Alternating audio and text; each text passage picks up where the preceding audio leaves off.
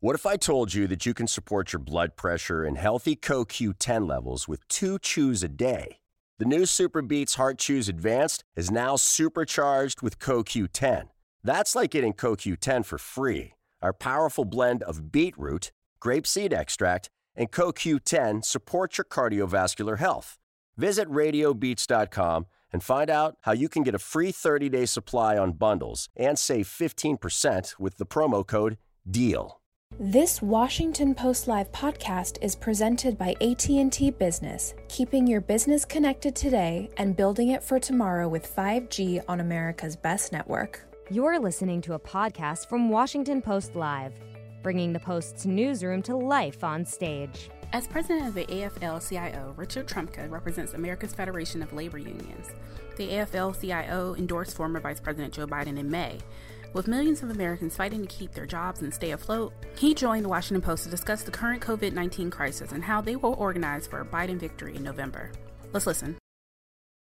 Good afternoon. I'm Jonathan Capehart, opinion writer for the Washington Post. Welcome to Washington Post Live's coverage of the Democratic National Convention. My first guest this hour is Richard Trumka. He is the president of the AFL CIO, the largest federation of unions in the United States. Mr. Trumka, welcome.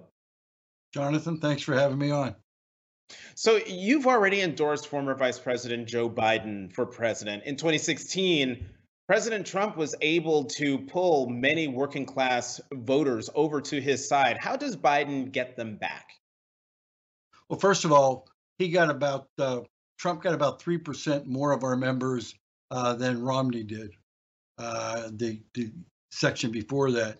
Look, Joe comes gets them back because we know Joe and Joe knows us. Uh, he's known working people all his life. He's a blue collar guy that never forgot where he came from. He knows the importance of a job is more than just wages. It's about dignity and it's about respect. And Joe actually understands that. Uh, I think people are drawn to him because he's a, a blue collar type of guy that understands blue collar blue collar type of guys and they'll do what's right by us. Did you see the Did you see the the video during the convention last night? The, what people are calling the Amtrak video. I did. It does that, that get to what you were talking about? It, it perfectly exemplifies him. No, nobody is more important. You could be the king of a country, uh, or the president of a country, or you could be an Amtrak ticket taker and Joe Biden is going to give you the same amount of respect and attention, and he's going to listen to you. In fact, he wants to hear from working people. He asks them, What's it like? What's happening in your life? What can we do to make it better? He's a guy that really wants to learn. And as I said, Joe's never forgot where he came from. He's always been a blue collar guy, and he's still a blue collar guy. So, Mr. Trump, what do you think Democrats have learned from four years ago running against Donald Trump in order to win this time? Well, one, I think you have to pay attention to working people. Uh, that jobs and the economy are extremely important. That kitchen table economics, the things that people talk about when they sit around their kitchen table, not rich people, they're taken care of, they'll be okay. But working class people, people who work for a living, essential workers, what they talk about. And they're talking about those type of things. They're doing things that are going to make it better. Because right now, Jonathan, there are, we talk about inequality, but there's actually three facets to inequality. There's inequality of wealth and wages. There's inequality of opportunity that we're fighting hard to address right now. And then there's inequality of power. And you can't address the first two until you address inequality of power. Because for the last four or five decades, maybe even longer, the rules of the economy, the tax laws, the trade laws, uh, everything else, and even a, a whole industry's been built up on making workers have less power. Joe understands that you have to address the inequality of power and workers have to have a stronger voice. When that happens, You'll see the middle class being rebuilt. You'll see an economy that starts to grow from the bottom and the center out rather from the top down. Uh, that's very, very important to workers, and it's very, very important to Joe Biden.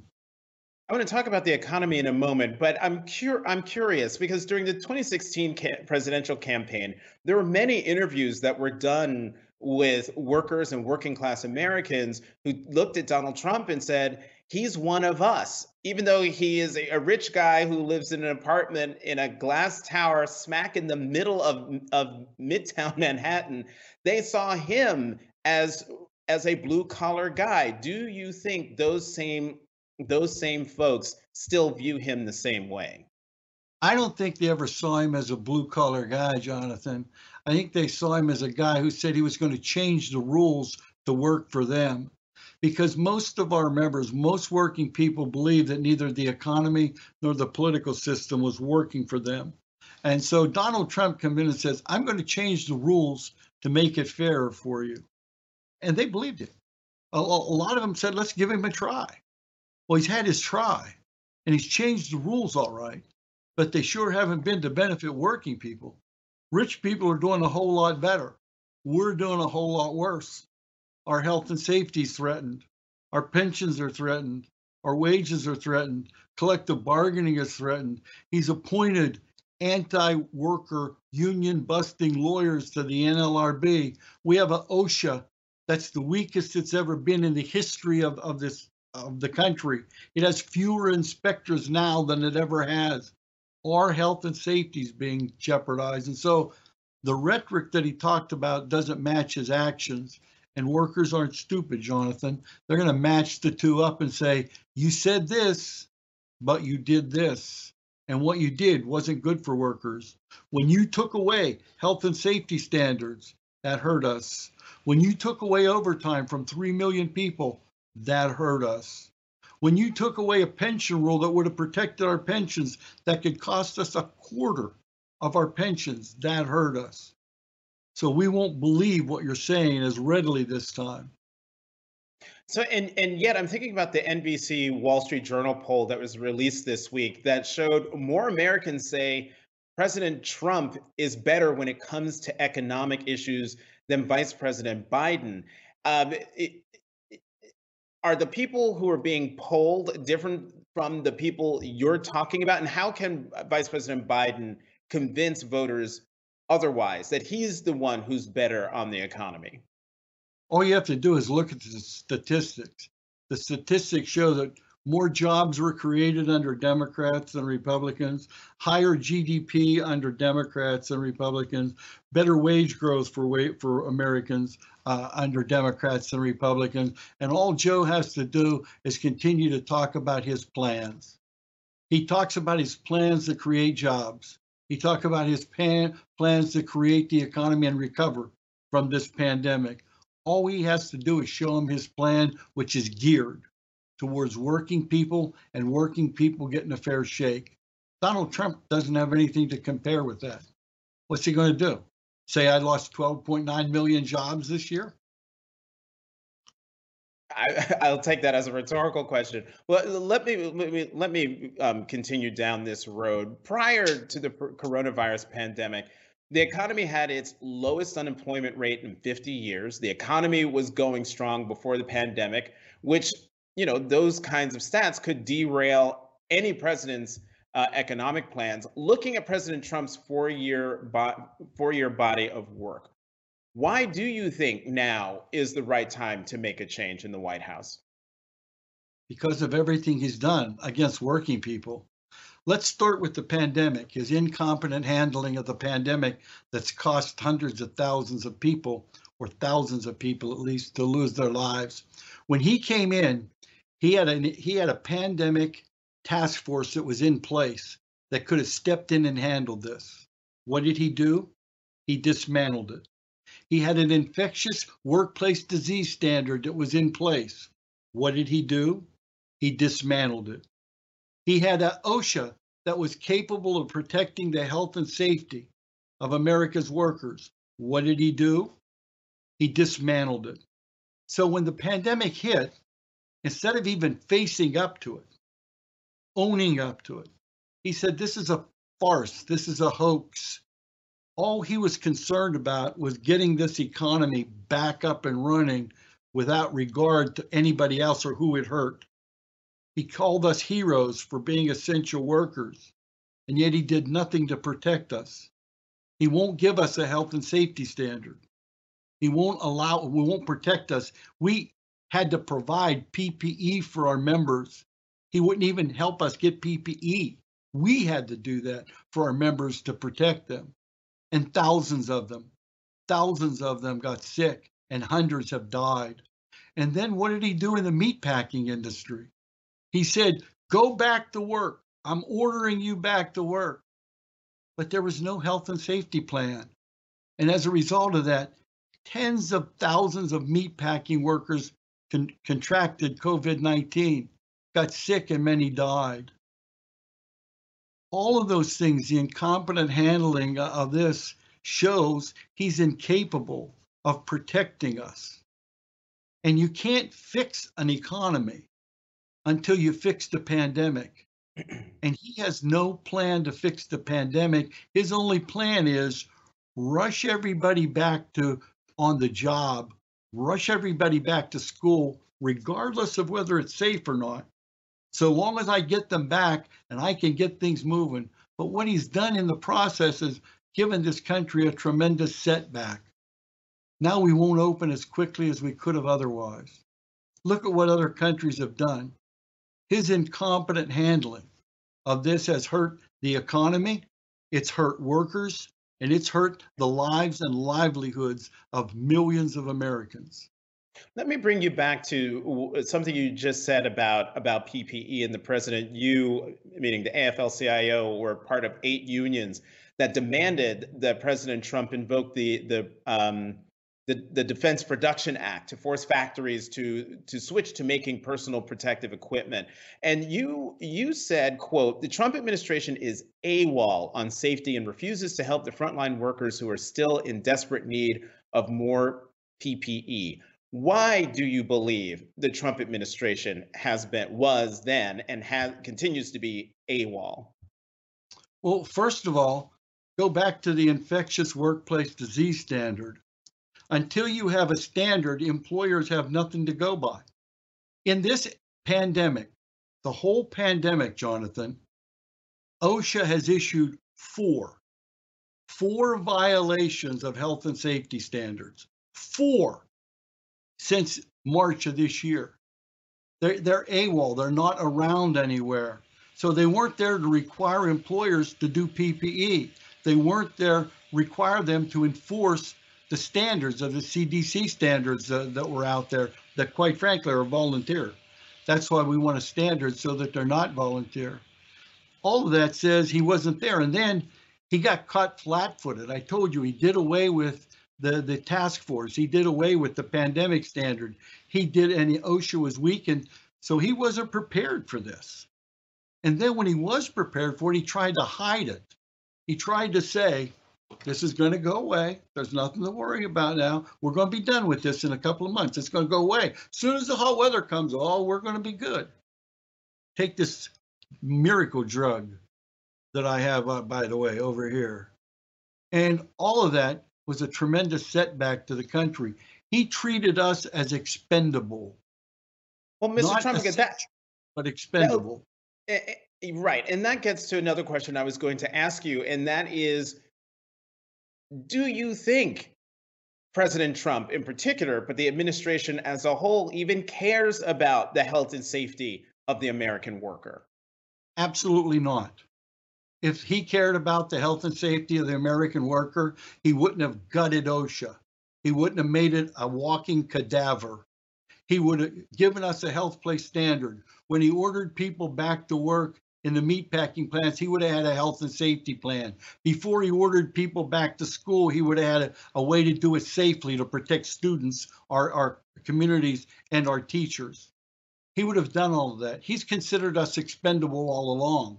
As long as we get his economy moving, he doesn't care what happens to us or how many of us go down.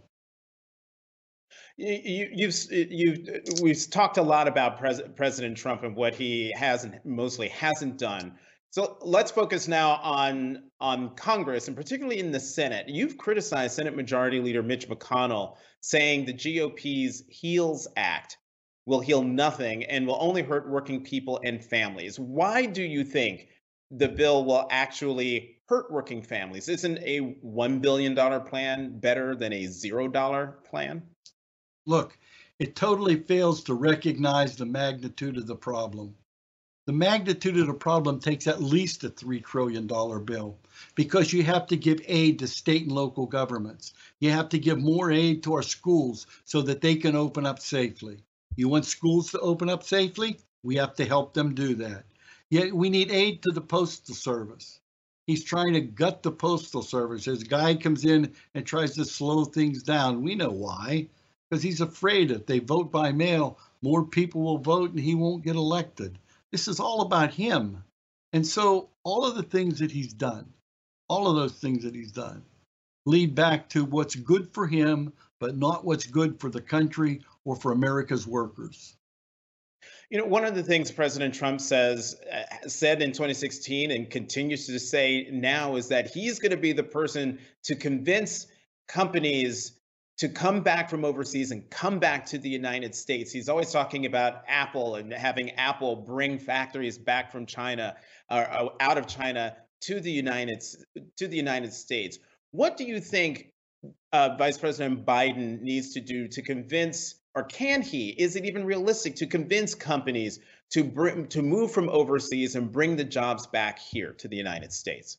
Well before i answer that part of the question jonathan let me go back and talk about president trump what he's done. So he talks about bringing jobs back but he passes a tax bill that rewards people who take jobs offshore. Zero tax rate if you send your subsidiary offshore and as a result of that, more people have gone offshore. The supply chains have gone offshore. More jobs have been outsourced. Joe Biden's going to reverse that. He's not going to reward people for taking jobs offshore. Here's a second thing he's going to do that's important. Our government spends about $700 billion a year buying stuff for military, for everything. Joe is going to use as much as we can to buy American. That will create American jobs, not jobs overseas, anywhere else. So he'll do that. He has a number of plans to increase manufacturing. And President Trump's talked about increasing manufacturing, but he hasn't done it because his policies have rewarded those for going offshore. So Joe Biden will change the tax code. He'll work with us. He'll use procurement to make sure that the dollars that we spend get spent on American made products, and he'll start to reverse that process. And I think he has the power of persuasion as well because he will follow through on stuff, not just talk about stuff. Well, let's keep talking about manufacturing because the Biden campaign's Build Back Better plan says it wants to bring supply chains for auto manufacturing back to the US. Why do you believe Biden will be able to come through when so many other politicians for decades have allowed manufacturing jobs to leave the country? Because he's determined to do it, and it's one of his top priorities. Second of all, he has a, a partner in the House of Representatives uh, under Nancy Pelosi who has the same goal to bring those jobs back. And third, he will have another partner under Chuck Schumer uh, who will be the majority leader in the Senate after this is over because of the way they've blown uh, the handling of the pandemic. The the Senate will be under control, and we'll have the partners and the, the ability to be able to do that, to be able to pass laws that reward companies who produce here, because we have the best trained workforce in the world. And if you give them a fair playing field, they'll be able to do it. Second of all, President Trump has tried to attack uh, China unilaterally. So China has uh, created an overflow of uh, steel and aluminum, and he thinks he's going to be able to go after them unilaterally and dry that up. All that happens when you do that is China sends it to another country, the overlap, and they send it back into this country. Joe Biden will form a multilateral uh, front with all of our allies to stop that from happening and make China live by the rules and punish those people that are in manufacturers that are in China for not living by the rules. Well, you talked about a bunch of partners uh, Vice President Biden would have Speaker Nancy Pelosi, now Senate Minority Leader Chuck Schumer. Let's talk about another partner he's going to have with him if he does indeed get elected, and that's his vice presidential nom- nominee, Senator Kamala Harris of California. Uh, what do you think Senator Harris brings to the Democratic ticket? I think she brings the ability to step in and do the job on day one.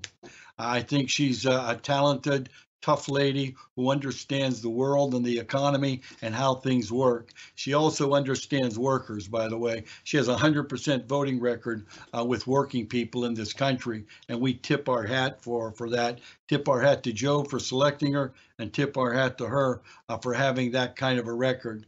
She will be a perfect complement to him. He'll be able to send her to places to solve problems where he can't go. It'll be like having two people the ability to have two problem solvers uh, of the highest quality together working as a team. How important was it that, or how important is it that Vice President Biden chose a woman of color, a black woman, and a South, a South Asian woman to be his running mate? I think it was extremely important, uh, given where we are right now and how this pandemic has has shown us what we've already known. How how racism and structural racism still dominates uh, in this country. We need somebody who's lived through that, who understands that, and will have the voice and the backbone to help us attack that. Because as the labor movement, we intend to be the tip of the spear when it comes to attacking racism. Uh, and we're going to have a partner with Joe Biden and with Kamala Harris in attacking that. And they will, they too, will be the tip of the spear in going after structural racism and every other type of prejudice in this country. Let me ask you a question here. On the other hand, oh, go, on the other ahead. hand, Jonathan, we have a president right now who actually flan, uh, fans the flames of racism, who retweets white supremacist uh, things and slogans. That's just totally unacceptable from a president. We need somebody who's going to unite us and bring us back together, not someone who's going to divide us. So let me ask you something live in front of an audience that I asked you before we went on, and that is to compare or actually contrast where the Democratic Party is right now in the presidential race compared to 2016, and whether you think um, that the Democratic Party, and in particular this ticket, is in a better position in 2020 than the Clinton Kaine ticket was in 2016. And well, why? okay, I, I think that they are in a better position because they have the wisdom and the experience of watching what happened uh, in 2016. When you take states for granted, when you don't go to states uh, that you need to go to win, and you don't go there, it's going to cost you, and it cost you there. And also, when you when you sort of talk past working people, uh, when you don't understand that the most important thing to them is kitchen table economics, how they're going to pay the bills, how they're going to make a living, how they're going to get the rent for this month, what am I going to do to send the kids to school, what am I going to do to get my health care that's going. When you don't talk to those issues and you talk past them, uh, I think uh, it costs you. Joe Biden and Kamala Harris know more than anybody uh, the importance of what's happening on the ground right now to workers. They know what's happening in the economy uh, to working people, and they are focused like a laser beam on correcting the problems that affect working people first, not second, not Wall Street, not anybody else, but working people first. And that's why. That's why working people are going to swell up and vote for them and elect them uh, to office on November 3rd. Well, one could say that President Trump is focused like a laser beam on on on American workers and focused like a laser beam on the Biden Harris ticket because it seems as though they are front of mind in a form of counter programming. The president was in Minnesota. He's going to Wisconsin. And from reporting, he's probably going to be out on the campaign trail doing something every day during the general election. Uh, how how worried should the Democratic ticket be that a, with the president out there going to those states, Wisconsin, Pennsylvania, Michigan, Minnesota, that he lost by a little more than a percentage point, and that his that his message will work? They should take nothing for granted. Uh, they should con- continue to communicate effectively with the working people, educate working people on what you stand for. The Democratic platform this time around is the most worker friendly platform that we've seen in my history since I've been around.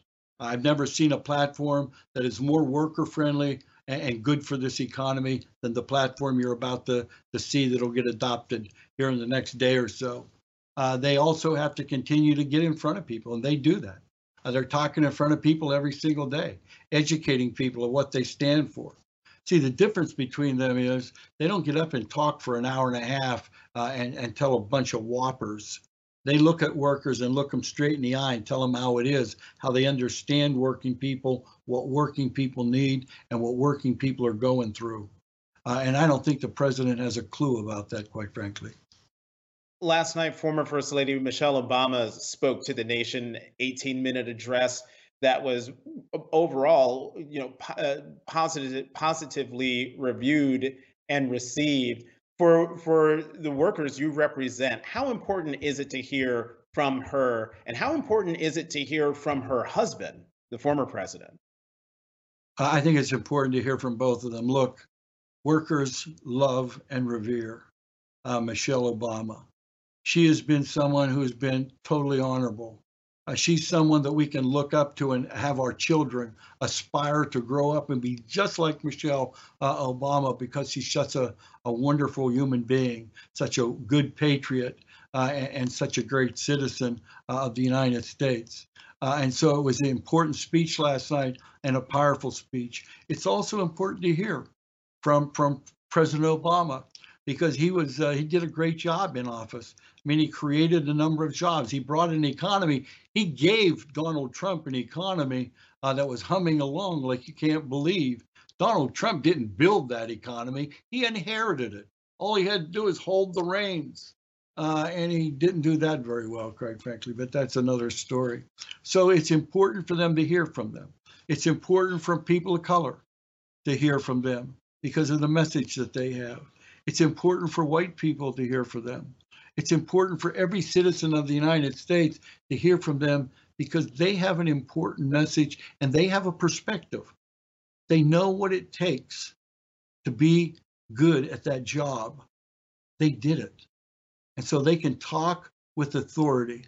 And last night, Michelle uh, Obama talked with authority, and I can tell you, uh, I, I felt a sense of pride uh, in her and in our country that I haven't felt in a long, long time because she was what you would hope every American could be. She said the words that were healing and would bring us together, not further divide us. I can't let you go without asking about the about the post office. When asked your thoughts about about it, you compared the post office to Social Security, calling it beloved by everybody. You also said if the president is seen as trying to debilitate the post office, he'll pay a huge political price. Supporters of the Biden campaign will most likely agree with you. But what would you say about the passionate, well, what would you say to the passionate Trump supporters? Do you believe his supporters will agree with you? I do indeed, because if you look at any facet of the Trump supporters, hmm. there are rural people that are Trump supporters, right? Uh, the post office is central to holding rural America together. I came from a small town in Appalachia, and the, the, the, post office was what kept the town. It was the place you met. It was a place where everybody talked. And when somebody didn't show up, an elderly person didn't show up, the postmaster sent one of us up to check on him. It was the hub. So if you're rural, it's going to hurt you. Look, and when he talks, when he talks down about the post office, there's a hundred thousand veterans that work in the Postal Service. So he's talking down to 100,000 veterans. They want to do a good job and they are going to deliver every single ballot. I promise you that, whether he wants them to or not, and no matter what obstacles they put out there, we're going to deliver. The Postal Service is going to deliver every single ballot out there. And when we pass the HEROES Act, we're going to be able to help them a lot. Now, listen, let's talk about how the Postal Service got where it was, because this is important for people to understand. George Bush wanted to privatize the Postal Service. He tried and he couldn't do it because it was like the third rail, just like Social Security. So what did he do? He figured out a way to make the Postal Service go from the black to the red. He forced the Postal Service to pre fund their health care.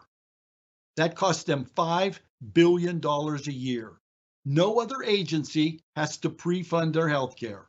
No employer has to pre-fund their health care. Social Security doesn't pre-fund. Medicare doesn't pre-fund. None of those pre-fund that, but he forced the post office to do that so it looked like it went from being in the black to being in the red. Take that accounting away from them, and the Postal Service is strong as it's ever been. Mm-hmm. And it's doing more with less because he keeps taking stuff away from them and the workers of the Postal Service keep rising to a higher level and delivering better, better services. We have a thing called the Heroes uh, Dinner that we have. It's where letter carriers out there have saved the life of somebody uh, on their route. Hmm. Ask those people if the Postal Service is important whenever they, they save their life because they saw smoke coming out of a building or they didn't see the lights turn on when they should have and they went in to investigate uh, for for people that are out there. They're truly heroes, and they ought to be treated like heroes, not treated as expendable like he's trying to do right now and denigrate them. Mr. Mr. Trumka, Richard Trumka, head of the AFL-CIO, president of the AFL-CIO. Thank you very much for coming on Washington Post Live today. Jonathan, I tell you what, it's been a pleasure. Have me back anytime. Thanks for listening. To hear more interviews from this series and other Washington Post Live programs, visit us at WashingtonPostLive.com.